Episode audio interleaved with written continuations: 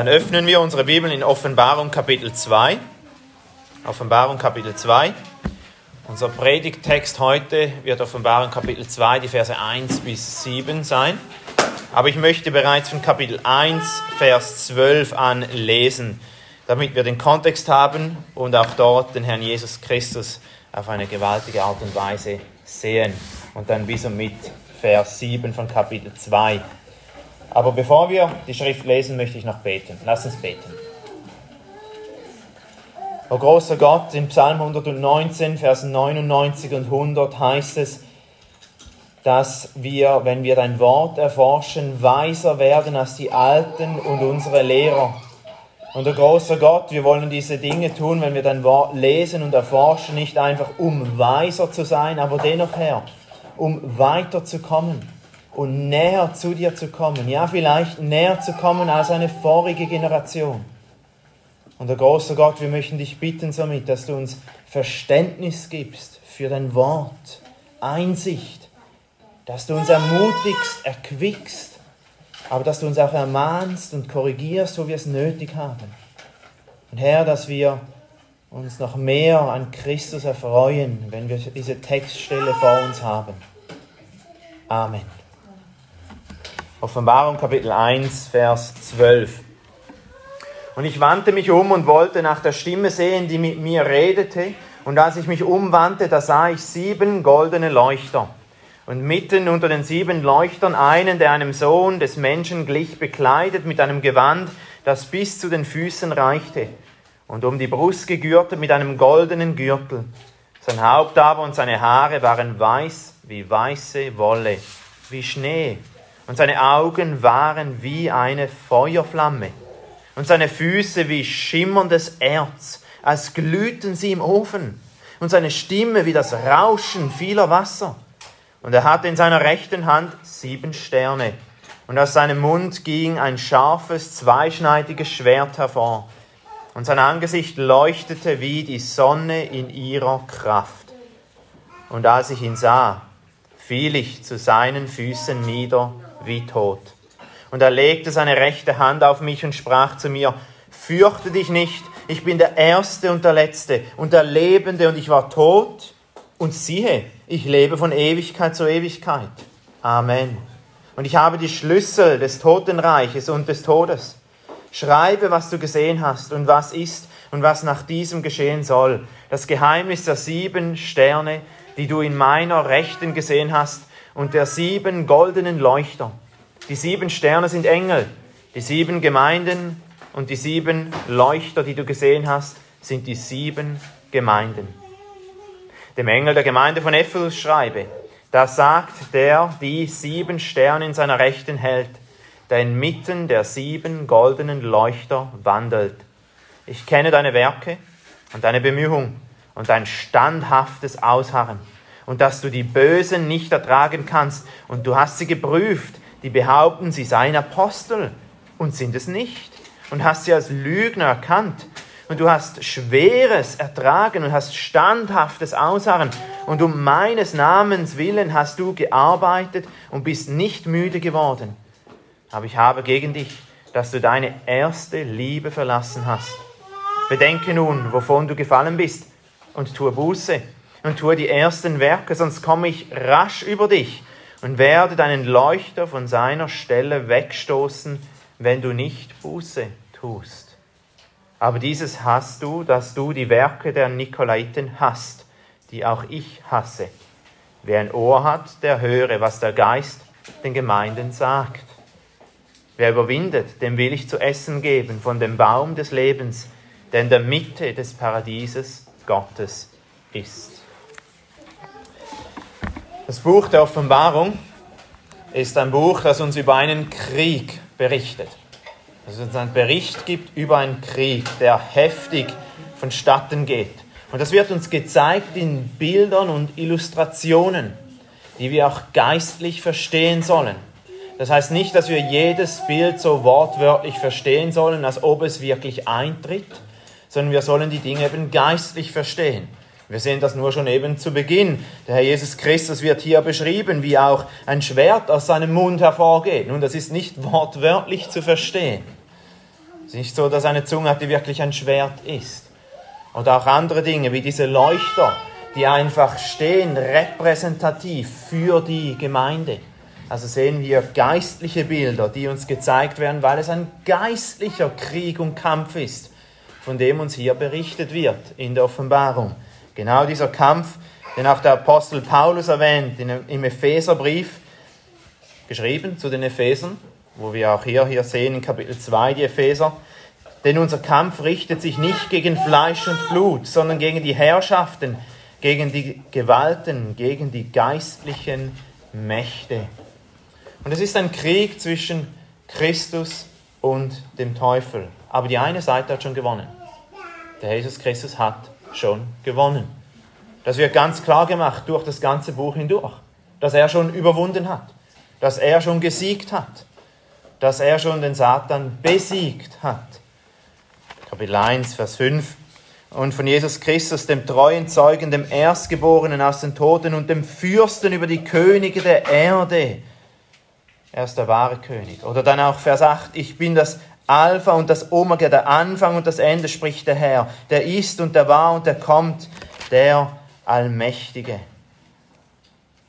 Und dann auch in den Briefen weiterhin, dass er überwunden hat, dass er gesiegt hat. Und darum wird der Jesus Christus uns auch gezeigt als ein Kriegsmann am Anfang. Nicht mehr in seiner Demütigung als ein Knecht, sondern als ein mächtiger Kriegsmann, der alles einnimmt, der siegreich ist, dem niemand widerstehen kann. Und entweder wird man im Gericht untergehen oder man beugt willig seine Knie und sein Herz und folgt ihm nach. Aber wir wissen sehr wohl, obwohl Jesus Christus gewonnen hat, dass die Kirche und die Gemeinde weiterhin kämpfen muss. Wir sind die streitende Kirche. Wir müssen weiterhin kämpfen. Obwohl der Sieg gewonnen ist, kämpfen wir weiterhin in der Welt. Darum wird auch gesagt in Vers 7 von Kapitel 2, wer ein Ohr hat, der höre, was der Geist den Gemeinden sagt. Wer überwindet, wer überwindet, sehen wir, hier ist ein Kampf weiterhin. Wer überwindet, dem will ich zu essen geben von dem Baum des Lebens, der in der Mitte des Paradieses Gottes ist. Aber es ist ein unglaubliches Privileg, einen bereits gewonnenen Kampf zu kämpfen. Und daran sollen wir uns auch immer wieder erinnern. Dieser Kampf, obwohl es weiterhin ein Kampf ist in unserem Leben. Wir merken das doch jeden Tag, wenn wir aufstehen, wenn wir schon Bibel lesen wollen, beten wollen. Es ist immer ein Kampf. Es ist immer ein Kampf. Und ohne Zweifel war natürlich der Kampf wahrscheinlich besonders heftig in Ephesus dieser Kampf besonders heftig in Ephesus. Es war nämlich eine große Stadt, wahrscheinlich die zweitwichtigste Stadt nach Rom für eine Zeit lang, dieses Ephesus. Es war ein Zentrum von Aberglaube und auch von Götzendienst. Apostelgeschichte 19 berichtet uns ein bisschen über den Zustand von dieser Stadt. Wir sehen, wie Geisterbeschwörer umhergegangen sind, sogar jüdische Geisterbeschwörer, die Söhne von Skeva, dem Hohepriester und versucht haben, Geister auszutreiben. Sieben Söhne, die haben eben dort ihr Geschäft gefunden in Ephesus. Das zeigt uns schon über den Zustand, wie Ephesus gewesen ist. Oder wir denken über den Silberschmied Demetrius nach, der diese kleinen Götzen hergestellt hat, diese kleinen Schreine für Diana, diese, diese Göttin. Und dann, als die Apostel gepredigt haben, wie sie sich geärgert haben und dann zwei Stunden lang die Stadt geschrien hat. Zwei Stunden lang. Können wir uns das vorstellen in Basel? Zwei Stunden lang gegen den, den Herrscher Gott, unseren Gott, geschrien und geschrien haben, groß ist die Diana von Ephesus. Also so sehen wir den Zustand von Ephesus. Und dann, als manche sich bekehrt haben, haben sie ihre Bücher verbrannt. Diese Bücher die ihnen die Zauber oder die Zauberkünste sie gelehrt haben. Und das, somit sehen wir, was gang und gäbe in dieser Stadt war. Aber interessanterweise, wenn wir diesen kurzen Brief hier lesen, den der Herr Jesus Christus an die Gemeinde in Ephesus sendet, wird die Welt kaum erwähnt, was in der Welt geschieht, sondern es wird uns von einem Kampf berichtet, der innerhalb der Kirche und der Gemeinde, der innerhalb stattfindet und von Gefahren berichtet, die innerhalb der Kirche auftreten und hervorkommen. Und was sind das für Gefahren? Was sind das für Gefahren, damit wir auch lernen können, Ausschau zu halten, dass wir nicht in die gleichen Fallen fallen, wie eben auch die Epheser das getan haben und hineintreten. Ja, was sind sogar eben die größten Gefahren einer Gemeinde? Und ich sage die größten Gefahren, weil es ist nur Ephesus, die Gemeinde in Ephesus, die gewarnt wird mit Laodicea, und die hat ein ähnliches Problem gehabt wie Ephesus, dass ihnen der Leuchter weggenommen wird. Also die Essenz, was es bedeutet, eine Gemeinde zu sein, weggenommen wird, dass sie nicht mehr eine Gemeinde sind. Bei den anderen Gemeinden wird das nicht erwähnt. Aber bei Ephesus werden sie gewarnt, wenn ihr nicht Buße tut, werde ich den Leuchter umstoßen, werde ich ihn wegnehmen. Und der Leuchter ist repräsentativ für eine wahre Gemeinde. Also heißt es, wird keine wahre Gemeinde mehr hier sein. Also hier werden uns große, ja vielleicht die größten Gefahren der für die Kirche beschrieben. Und das ist auch der Titel der heutigen Predigt, die größten Gefahren für die Kirche oder die Gemeinde. Ich habe drei Punkte. Erstens falsche Apostel, zweitens fehlende Liebe, drittens fehlende Buße oder Hartnäckigkeit. Erster Punkt, falsche Apostel. Und da sehen wir hier, dass sie das gut gemacht haben. Vers 2 und 3. Ich kenne deine Werke und deine Bemühungen und dein standhaftes Ausharren und dass du die Bösen nicht ertragen kannst. Und du hast sie geprüft, die behaupten, sie seien Apostel und sind es nicht, und hast sie als Lügner erkannt. Und du hast Schweres ertragen und hast standhaftes Ausharren. Und um meines Namens willen hast du gearbeitet und bist nicht müde geworden.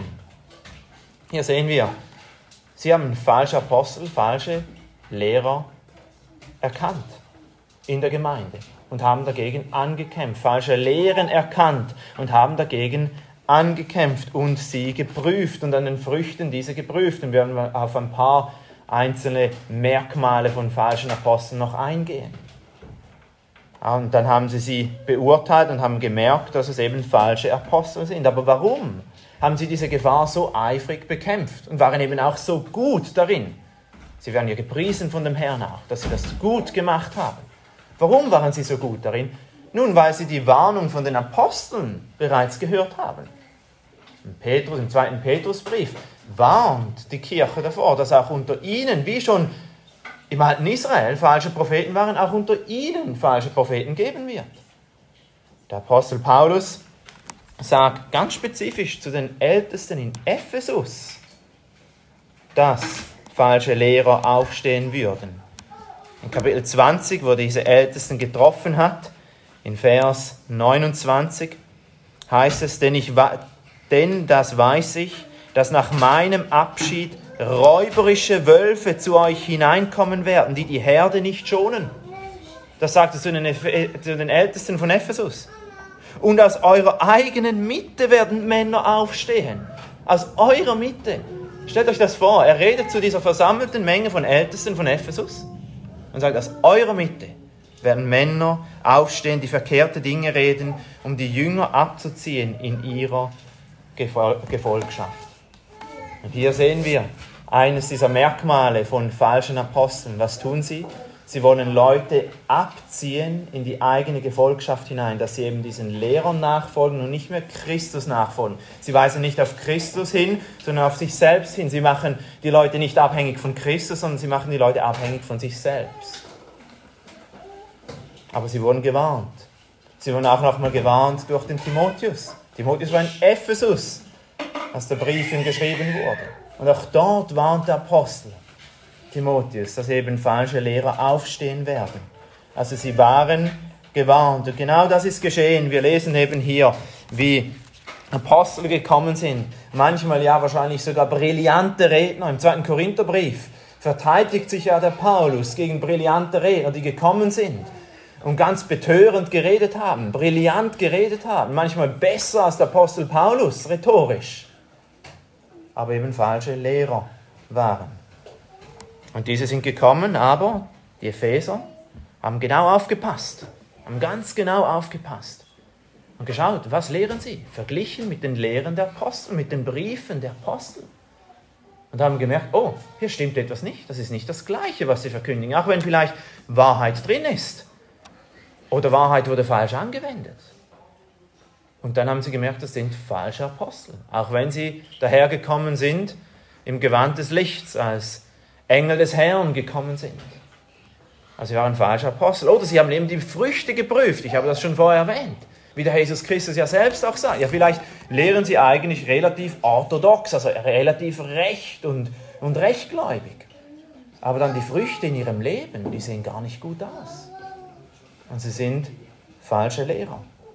Und dann, was wir eben auch gesagt haben, dass sie Leute nachgezogen haben oder ihnen selbst nachgezogen haben. Und das ist ein wichtiges Merkmal, wenn solche Leute aufstehen. Das sind Leute, die auch selbst keine Rechenschaft irgendwo ablegen müssen, die manchmal völlig alleine stehen, oftmals oder mit zwei, drei zusammen, aber Leute wirklich abziehen von Christus und sie abhängig machen. Das Priestertum ist ja genauso etwas in der katholischen Kirche die Leute abhängig von Priestern macht, von Menschen macht und nicht auf Christus hinweist. Ich habe noch zudem ein Zitat, obwohl er das nicht in erster Linie gegen die falschen Lehrer gesagt hat, aber etwas ganz Wichtiges für jeden Prediger, für mich selbst, von einem Mann, einem jungen Mann, der hieß Robert Murray McChain. Und der hat gesagt, ein Mann kann kein treuer Prediger sein, bis er Christus um Christi willen predigt bis er aufgibt, sich zu bemühen, Menschen zu sich selbst zu ziehen und nur danach strebt, sie zu Christus zu ziehen. Manche von euch kennen ihn sicherlich, er ist auch ganz jung gestorben, dieser Prediger. Aber solch eine Gefahr von diesen falschen Aposteln, die eben Leute zu sich selbst ziehen und nicht zu Christus ziehen, haben sie erkannt und haben sie gut gemacht. Und das ist sehr wichtig. Aber dann eine Gefahr haben sie verpasst. Eine Gefahr, die lauerte im Hintergrund. Und das ist der zweite Punkt. Fehlende Liebe, fehlende Liebe. Vers 4. Aber ich habe gegen dich, dass du deine erste Liebe verlassen hast. Und das ist kein kleines Vergehen. Überhaupt kein kleines Vergehen keine kleine Sünde, obwohl es nur ganz kurz hier erwähnt wird. Aber es ist eigentlich im, im Zentrum des Briefes drin. Und ein großes Aber im Brief drin. Diese Dinge haben sie gut gemacht. Aber hier haben wir ein großes, großes Problem. Und das ist der Grund auch, warum ihnen angedroht wirklich wird, dass ihr der Leuchter von der Stelle weggestoßen wird. Weil in Vers 5 heißt es, sie sollen Buße davon tun. Wenn sie das nicht tun, werden sie nicht mehr lange eine Gemeinde sein, sondern vielleicht eine Synagoge des Satans werden. Wie es auch in den anderen Briefen heißt. Und es ist keine kleine Sünde, weil es eben das wichtigste Gebot betrifft. Oftmals wird es hier einfach ausgelegt, dass das die erste Liebe ist, so die Anfangsliebe im Christenleben. Ich glaube, es hat sicherlich ein Element und ein Aspekt davon ist hier vorhanden. Aber die erste Liebe ist ja unsere erste Verantwortung, die wir haben. Und was ist unsere erste Verantwortung? Es ist, Gott zu lieben. Mit unserem ganzen Herzen, mit unserer ganzen Seele, mit unserem ganzen Denken und mit unserer ganzen Kraft. Das ist die erste Liebe. Und diese haben sie verlassen.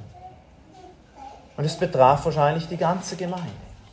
Wenn falsche Lehrer reinkommen, ist das in erster Linie die Verantwortung der Ältesten und sie müssen eines Tages Rechenschaft ablegen dafür. Aber hier sehen wir, die Liebe betrifft jeden einzelnen von uns. Jeden einzelnen von uns. Und sie haben diese erste Liebe verlassen. Sie haben ihren Fokus nicht mehr darauf gehabt, Gott zu lieben, mit all dem, was sie haben. Und natürlich ist es fast sicher, dass sie zuerst Gott sehr geliebt haben. Und wir sehen das eben mit, mit äh, Apostelgeschichte 19, wo wir sehen, dass sie sehr gehorsam waren am Anfang. Das ist ja ein Zeichen von wahrer Liebe, der Gehorsam. Der Jesus Christus sagt ja wirklich, wenn ihr mich liebt, dann haltet ihr meine Gebote. Also seid ihr gehorsam. Wir sehen, wie sie diese Bücher der Zauberkünste verbrannt haben. Und es wird uns sogar gesagt, wie viel wert diese waren. Es waren 20.000 Silberlinge. Und Leute, die versuchen, das zu berechnen, natürlich ist es immer ein bisschen Spekulation, aber grundsätzlich, was sie sagen, ist etwa 5 bis 6 Millionen Schweizer Franken der Wert von diesen Büchern. es einfach verbrannt haben, weil sie den Herrn so geliebt haben und ihm gehorsam sein wollten und gemerkt haben, das ist nichts wert, das ist sogar noch schlimmer als nichts wert. Es wird andere Leute wegführen von Christus. Oder ein anderes Indiz, was wir sehen bei den Ephesern, was sie am Anfang hatten und wie sehr sie eben Gott und den Herrn geliebt haben, ist, wie sehr sie das Wort oder Hunger nach dem Wort hatten. Und das ist ein Indiz für wahre Liebe. Wir sehen das ja im Beispiel von Martha und Maria. Martha und Maria. Nicht, dass Martha den Herrn nicht geliebt hat. Aber ich bin überzeugt, Maria hat den Herrn mehr geliebt. Sie wollte nämlich Christi, nämlich Christi Stimme hören in diesem Moment. Und es ist ein besseres Indiz, wie sehr wir den Herrn lieben, ob wir seine Stimme hören wollen, als ob wir ihm dienen wollen. Dienst ist wichtig. Aber eben ihn zu hören, seine Stimme zu hören. Und diesen Hunger hatten die Leute in Ephesus genau gleich, als das Evangelium zu ihnen gekommen ist. Beim Abschied sagt der Apostel Paulus den Ephesern, eben diesen Ältesten, dass er ihnen den ganzen Ratschluss Gottes verkündigt hat. Den ganzen Ratschluss. Wie lange war er etwa in Ephesus? Etwa drei Jahre lang. Und ich finde das unglaublich, dass er sagen kann, dass er innerhalb von etwa drei Jahren ihnen den ganzen Ratschluss Gottes verkündigt hat. Und ich kann euch ganz sicher sagen, das war nicht so, dass sie sich nur einem Sonntag einmal getroffen haben dafür. Da kommt man nicht durch, den ganzen Ratschluss Gottes zu verkündigen. Und das ist nur möglich, wenn sie eben einen großen Hunger hatten und immer dabei waren, wenn der Apostel Paulus gelehrt hat. Und er sagt in Apostelgeschichte 20, Vers 31, Darum wacht und denkt daran, dass ich drei Jahre lang Tag und Nacht nicht aufgehört habe, jeden Einzelnen unter Tränen zu ermahnen. Und das war nur möglich, weil sie einen großen Hunger hatten nach dem Wort Christi. Weil sie ihn eben geliebt haben. Sie wollten die Stimme Christi hören. Ganz ähnlich wie in Troas, auch vorher in Apostelgeschichte 20. Wir kennen die Geschichte, als der Apostel Paulus dort war und dann am Sonntag bis Mitternacht geredet hat. Und dann ist dieser Eutychus aus dem Fenster gefallen und hat ihn wieder auferweckt. Und wir hätten wahrscheinlich dann gesagt, Paulus, jetzt ist gut. Die Leute müssen ins Bett. Bis am nächsten Morgen hat er weitergeredet. Weil sie so einen Hunger hatten nach dem Wort Gottes. Und das zeigt ein Verlangen nach Christus. Und das ist auch genau das, was wir im Hohen Lied sehen. Wenn die Stimme zu hören von Christus ist das Verlangen seines Volkes und zeigt eben wahre Liebe. Hier sehen wir in Kapitel 2, was wir gelesen haben, in Vers 8, da ist die Stimme meines Geliebten, siehe, er kommt. Und das Gewaltige ist, dass der Herr Jesus Christus umgekehrt, es auch liebt, unsere Stimme zu hören. In Vers 14. Meine Taube in den Felsklüften, im Versteck der Felswand, lass mich deine Gestalt sehen, lass mich deine Stimme hören, denn deine Stimme ist süß. Ist das nicht ein herrlicher Gedanke, wenn wir am Sonntag zusammenkommen, ganz speziell an einem Sonntag? Ist die Stimme, die wir erheben zu Gott, dem Herrn, süß und köstlich. Und hoffentlich ist seine Stimme uns auch köstlich und süß denn das zeigt wahre Liebe.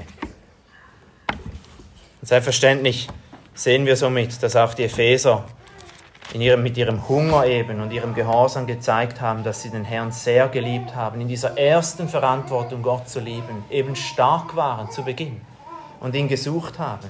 Nie perfekt sind darin, das wissen wir, können wir nie die Vollkommenheit Christi erreichen in diesem Leben aber dennoch, dass sie danach gestrebt haben und auch den, die Nächsten geliebt haben. In Epheser 1 wird speziell erwähnt, wie sie einander geliebt haben und dafür gelobt werden vom Apostel Paulus.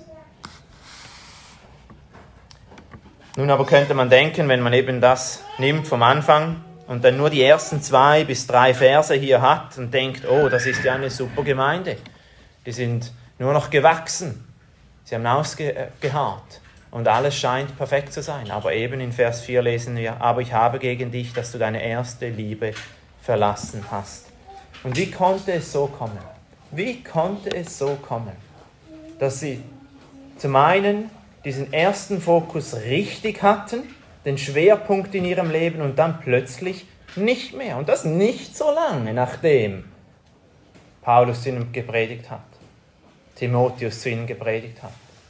Offenbarung ist einer der letzten Briefe höchstwahrscheinlich. Aber dennoch, das war nicht lange. Und er sagt, ihr habt jetzt die erste Liebe verlassen und vergessen. Warum? Warum? Und ich denke, zwei Dinge stehen im Vordergrund. Wir sehen hier Indize dafür in unserem Text. Das eine ist, dass sie angefangen haben, den Kampf zu lieben. Der Kampf war ihr Fokus. Wir müssen alle kämpfen, aber den Kampf zu lieben. Das ist sehr wohl möglich, dass man den Kampf liebt. Vielleicht ganz speziell für Männer. Man denkt, man kann Argumente haben und andere Argumente zerstören. Prüfen Tag und Nacht, wer richtig ist, wer falsch liegt. Und dann fängt man an, diese Dinge zu lieben. Das wird einem das höchste Ziel.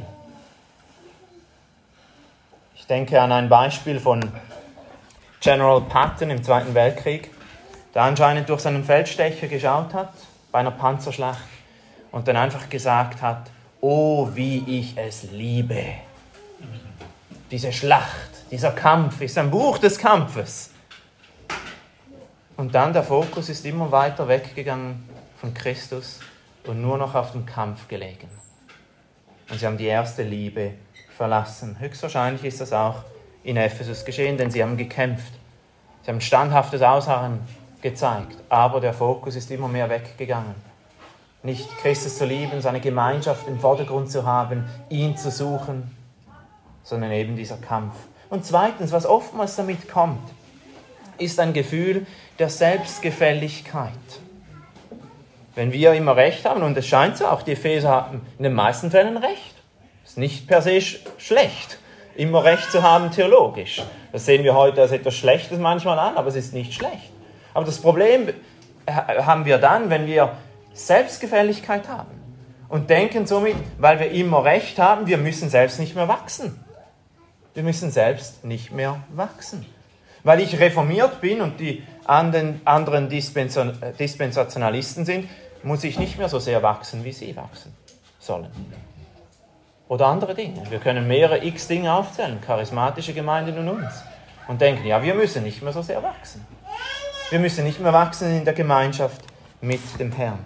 Und sehen wir, solch eine Selbstgefälligkeit kann sehr schnell reinkommen. Ganz speziell in Gemeinden, die theologisch stark stehen. Und wir sollen nicht irgendwie ähm, sagen, okay, man kann nicht beides haben, eben starke Theologie und Liebe. Das wäre völlig falsch, äh, das herauszuziehen als Resultat. Aber dennoch eine Gefahr kann hier sein, dass wir Selbstgefälligkeit haben. Und Andrew Bonner, auch ein schottischer ähm, Pfarrer, hat einmal gesagt, auch wahrscheinlich zu einem gewissen Grad ähm, das Ähnliche sehend, sagt er, denke daran, dass sehr wenige Männer und sehr wenige Prediger bis zum Ende den Eifer bewahren, der am Anfang in ihrem Geist war. Und ich glaube, der Apostel Paulus hat sogar die Epheser in seinem Brief an die Epheser sogar davor gewarnt. Es ist einer der Briefe, die ganz tiefgründig anfangen.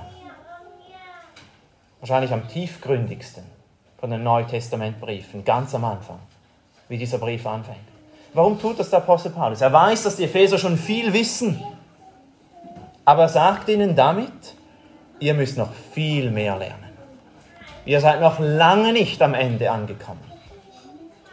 Auch ihr müsst noch wachsen. Weil Gott ist ja unendlich. Er hat keine Grenze, Grenzen. Und somit werden wir auch in Ewigkeit wachsen und zunehmen. Wir werden nie am Ende von Gott ankommen. Ich habe gestern in Bern predigen können an der Josia-Konferenz, was so eine Jugendkonferenz von einem reformierten Verband ist, Evangelium 21. Ein paar von euch kennen das vielleicht. Und ich habe den Jungen dort gesehen, gesagt, auch in 10.000, 20 Jahr, oder 20.000 Jahren im Himmel werden wir nie sagen, oh, jetzt weiß ich alles über Gott. Nie. Es wird nie dieser Zeitpunkt kommen. Wir werden weiter und weiter gehen. Und somit ist natürlich Selbstgefälligkeit völlig unangebracht. Völlig unangebracht. Selbst wenn wir die ganze Bibel auswendig kennen würden, müssen wir immer noch wachsen und immer mehr Verbindungen sehen, immer mehr über Christus lernen darin und so weiter und so fort. Wie Augustinus mal gesagt hat über Gott, aber auch über die Schrift, Er hat gesagt, ich sehe die Tiefe, aber ich sehe den Grund nicht. Es ist wie das Meer. Ich sehe die Tiefe, aber ich sehe den Grund nicht, weil wir nie an den Grund wirklich ankommen werden. Aber hier scheint es bei den Ephesern, sie haben angefangen, den Kampf zu lieben, haben vergessen, den Fokus auf die erste Liebe selbst in diesem Kampf zu legen, den Herrn zu lieben und natürlich das zweite Gebot, was dadurch auch kommt, den Nächsten zu lieben. Und sie waren selbstgefällig. Das ist eine der größten Gefahren der Gemeinde. Erste war eben falsche Apostel, dann fehlende Liebe und nun drittens fehlende Buße. Fehlende Buße. Und das wird als nächstes erwähnt, ist wahrscheinlich die größte Gefahr. Wahrscheinlich die größte Gefahr. Das heißt in Vers 5, bedenke nun, wovon du gefallen bist und tue Buße und tue die, die ersten Werke, sonst komme ich rasch über dich und werde deinen Leuchter von deiner Stelle wegstoßen, wenn du nicht Buße tust. Und hier auch erste Werke kann natürlich chronologisch verstanden werden, aber auch in dem Sinn, dass es eben das Wichtigste ist, so als Gott zu lieben. Und tue diese Werke wieder. Und die ersten oder die ersten zwei, äh, oder zwei, Kapitel 2 und 3 in der Offenbarung sind ja eigentlich eine Inspektionsvisite vom Herrn Jesus Christus in diesen verschiedenen Gemeinden. Also so, dass er zu diesen Gemeinden oder zu diesen Städten kommt. Es gab ja in Ephesus wahrscheinlich mehrere Einzelgemeinden. Es war eine große Stadt. Viele Menschen sind zum Glauben gekommen. Die haben sich nicht nur an einem Ort versammelt, genau gleich wie in Jerusalem, als es dann ganz früh schon 5000 Christen gab, gab es Einzelgemeinden, sind nicht alle zusammengekommen an einem Ort jeweils. In Ephesus genau gleich, aber Christus macht eine Inspektionsvisite. Es würde mich wundern, was er sagen würde in Zürich, bei unserer Gemeinde oder bei eurer Gemeinde, wenn er vorbeikommen würde und sich die Sache anschauen würde. Er, der Augen wie Feuerflammen hat, alles sieht bis in die tiefsten Örter unseres Herzens, was er sagen würde. Aber hier kommt er und dann sendet er Briefe, der Jesus Christus, durch diese Engel. Diese Engel können manchmal auch verstanden werden durch eigentlich die, die lehrenden Ältesten der Gemeinde oder Evangelisten, aber da gibt es verschiedene Ansichten. Aber er schreibt zu den Gemeinden und ruft ihnen zu, was sie ändern sollen, wie sie anders leben sollen. Und er möchte jetzt sehen, wie die Gemeinden reagieren. Denken sie einfach, ha, Stimmt doch nicht. Und die Epheser hätten ja so viel gehabt, um hinzuzeigen, schau, wie viel wir tun für dich. Wir folgen keiner falschen Lehre, keinem falschen Apostel. Wir haben die richtige Lehre. Wir harren sogar aus, wie es hier heißt. Sie haben standhaftes Ausharren. Sie arbeiten, sie sind nicht müde geworden. Und jetzt kommt aber das Wort vom Herrn Jesus Christus. Du hast die erste Liebe verlassen. Was tun sie jetzt? Bleiben sie hartnäckig? Denken, nein, stimmt doch nicht. Schau mal all das Gute an, was wir tun. Oder tun sie Buße? Tun sie Buße? Und der Jesus Christus nun gibt ihnen auch eine Warnung, wenn sie nicht Buße tun, also nicht umkehren und diese ersten Werke wieder tun, dann kann es auch ganz bitter für die Epheser kommen. Denn es heißt ja, sonst komme ich rasch über dich und werde deinen Leuchter von seiner Stelle wegstoßen, wenn du nicht Buße tust. Und das ist ja dann die größte Gefahr. Jesus Christus ist gnädig. Er zeigt ihnen auf, wo der Schuh drückt, wo es falsch läuft. Und wenn sie nicht Buße tun, dann wird es so sein, dass der Leuchter hinweggestoßen wird. Dass er hinweggestoßen wird. Aber wenn sie Buße tun, dann ist der Herr gnädig. Er vergibt, hilft uns wieder auf den rechten Weg zurückzukommen. Und das ist so wichtig für uns, auch zu merken, unser ganzes Leben ist so geprägt von Buße und von Umkehr und von Korrekturen, wie wir uns selbst prüfen. Darum haben wir die Gewissensprüfung, den Zuspruch der Vergebung auch, damit wir immer wieder wissen, wir sollen nicht aufgeben, der Herr vergibt immer wieder, immer wieder. Aber wir wollen eben um Vergebung bitten und uns nicht verhärten. Auch nicht so einfach leben, er ist ja gnädig, ich lebe einfach so weiter, wie es mir gefällt. Ich hatte manchmal solche Gedanken, als ich jung war. Er ist ja gnädig, ich lebe einfach so weiter, wie es mir gefällt. Nein, man kann die Warnung vom Herrn Jesus Christus nicht einfach ohne Konsequenzen in den Wind schlagen. Aber das Gewaltige auch hier ist, obwohl der Herr Jesus Christus hier mit ernsthaften Worten warnt, glaube ich, sehen wir hier, dass der Jesus Christus auch ihnen Hoffnung gibt, in dem Sinne, dass er sagt, ich glaube, ihr werdet Buße tun. Und zwar in Vers 6. Aber dies hast du, dass du die Werke der Nikolaiten hast, die auch ich hasse. Hier sehen wir wieder etwas Positives. Und hier sehen wir ja, was ein Christ ist. Ein Christ hasst die Dinge, die auch Christus hasst. Und er liebt die Dinge, die Christus liebt. Und hier sagt er, etwas anderes habe ich noch gesehen. Ich glaube, ihr werdet sicherlich Buße tun, weil ich sehe das bei euch auch. Dass ihr die Dinge hasst und eben auch sogar Gefühle habt gegenüber diesen Dingen, die auch ich hasse. Und somit habe ich Zuversicht, ihr werdet Buße tun. Somit tut Buße von eurer Sünde.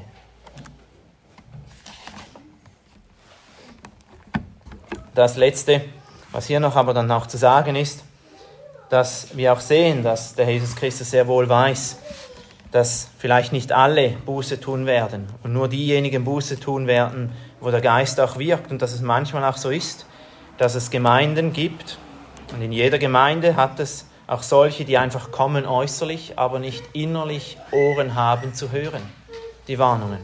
Und darum sagt er in Vers 7, und das hat er ja schon zu den Israeliten gesagt, genau das Gleiche. Und ihr sagt, wer ein Ohr hat, der höre, was der Geist den Gemeinden sagt. Das ist eigentlich sehr eine, ein ernstes Wort von Herrn Jesus Christus, dass er weiß, dass wahrscheinlich nicht alle Ohren haben zu hören in der Gemeinde. Nicht alle vom Heiligen Geist berührt sind. Und darum lasst uns flehen, dass der Herr uns immer wieder Gnade gibt, zu überwinden. Zu überwinden, was in unserem eigenen Leben ist, aber auch zu überwinden, was in der Welt ist, in diesem Kampf, sodass wir eben vorwärts schauen können, wie es hier heißt, dem will ich zu essen geben von dem Baum des Lebens, der in der Mitte des Paradieses Gottes ist. Und das ist ein Bild auf den Herrn Jesus Christus, der Baum des Lebens. Er ist derjenige, der das Leben ist. Und es ist nicht herrlich, dass wir zum gewissen Grad genau beim Abendmahl uns an diese Dinge erinnern. Baum des Lebens, wo man eben sich nährt davon, und der Herr Jesus Christus hat sich selbst gegeben und gibt uns nun das Abendmahl, dass wir in diesen Bildern, in diesen Zeichen und Siegeln, die sie sind, diese Gnadenmittel, das auch sehen, dass wir uns von ihm nähren in alle Ewigkeit. Und das stellt er ihnen hier auch in Aussicht. Somit haben wir uns jetzt diese größten Gefahren für die Kirche angeschaut. Falschapostel, fehlende Liebe, fehlende Buße. Und wir wollen davon lernen, eben diese Dinge uns oder diese Dinge zu bedenken und aufzupassen, dass sie nicht in unserem Leben vorkommen oder in unseren Gemeinden vorkommen. Komme ich zu ein paar Anwendungen. Die erste Anwendung ist ganz einfach. Glaube nicht jedem christlichen Lehrer, der sich Christ nennt oder lehrt. Glaube nicht jedem christlichen Lehrer. Prüfe sie, was sie sagen. Was sie sagen, wie sie es sagen, ob es eben im Gegensatz zu dem steht, was die Apostel gesagt haben. Ob es ihnen in erster Linie darum geht, Leute zu sich selbst zu ziehen. Dass sie vielleicht sogar sagen, nur durch meinen Dienst werdet ihr wirklich erleuchtet werden. Sodass sie eben die Leute abhängig machen. Oder auch die Früchte anschauen, wie es in ihrem Leben dann vielleicht auch aussieht. Zweiter Anwendungspunkt. Wir wollen nie sagen, dass wir irgendwie rechte Lehre haben können, wenn wir keine Liebe haben. Manche Leute sagen, Gemeinden, gewisse Gemeinden sagen, oh, wir, haben den Fokus auf die rechte Lehre, die Liebe ist vielleicht nicht ganz so wichtig. Andere sagen, wir haben den Fokus auf die rechte Liebe, aber die Lehre ist uns nicht so wichtig. Aber diesen, diese, diese Dinge sind keine Alternative in, biblischen, in der biblischen Sicht. Die sind keine Alternativen. Man kann nie sagen, ich habe oder wir haben die rechte Lehre, wenn man nicht auch Liebe hat. Weil die rechte Lehre, biblisch gesehen, beinhaltet Liebe. Beinhaltet Liebe. Somit ist es unmöglich, rechte Theologie zu haben, wenn man nicht liebt.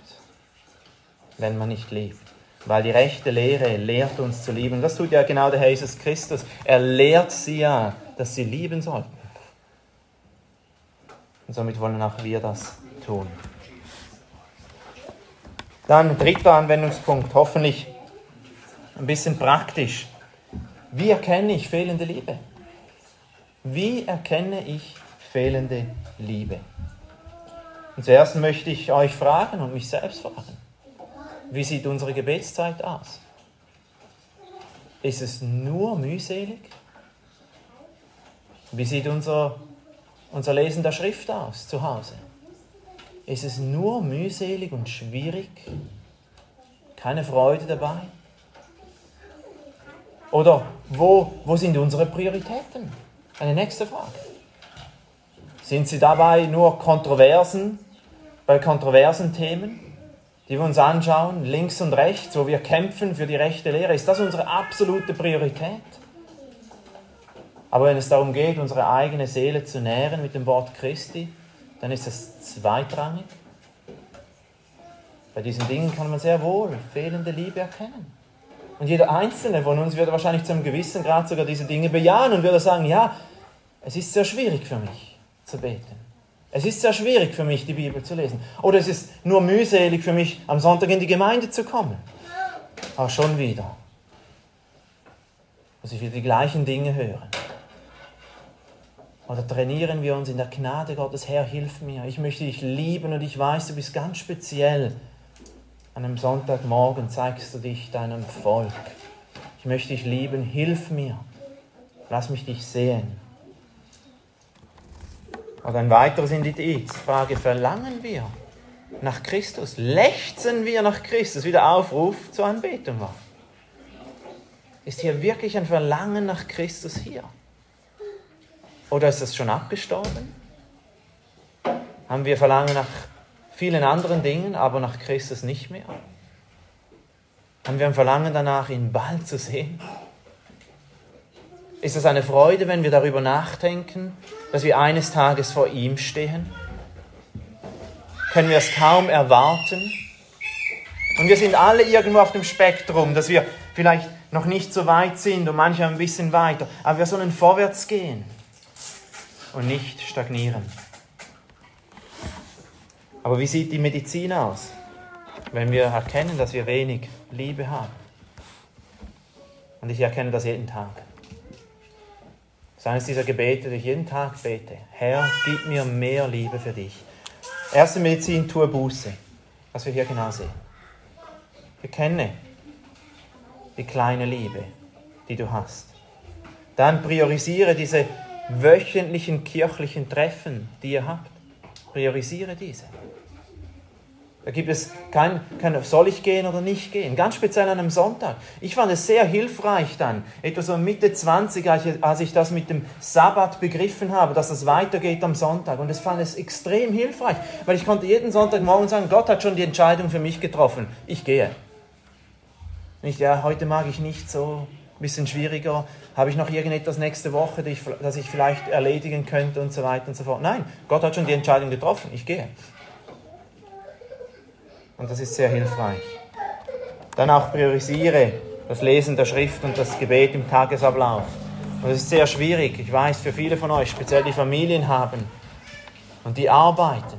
Aber versucht mindestens einfach 15 Minuten am Tag wirklich zu haben. Ich sage, 15 Minuten am Tag, da lese ich etwas in der Bibel, ein Kapitel. Und ich bete, ich schreibe mir ein paar Punkte auf, die ich habe. Oder durch Punkte längere Listen, wo ich durchgehe. Und diese durchbete. Und dann flehe den Herrn an, dass er dir hilft. Hilf mir dabei, o oh Herr, und höre nicht auf.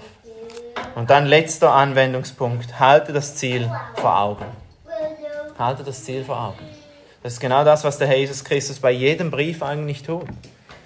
Dass am Ende ihnen das Ziel vor Augen hält, die Belohnung vor Augen hält, alles, was mit Jesus Christus eigentlich auch zu tun hat, immer wieder.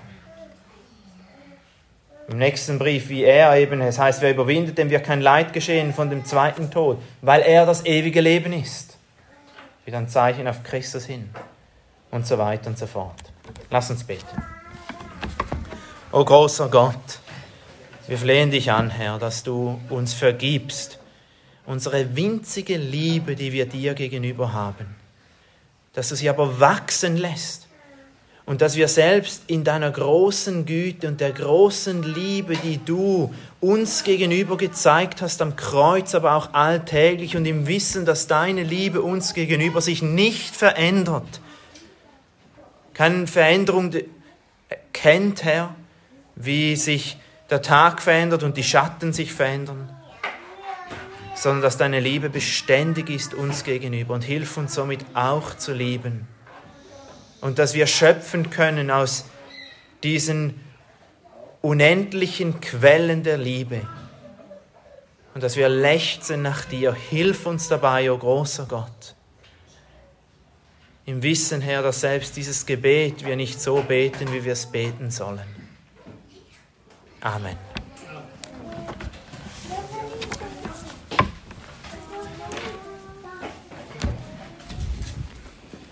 Dann singen wir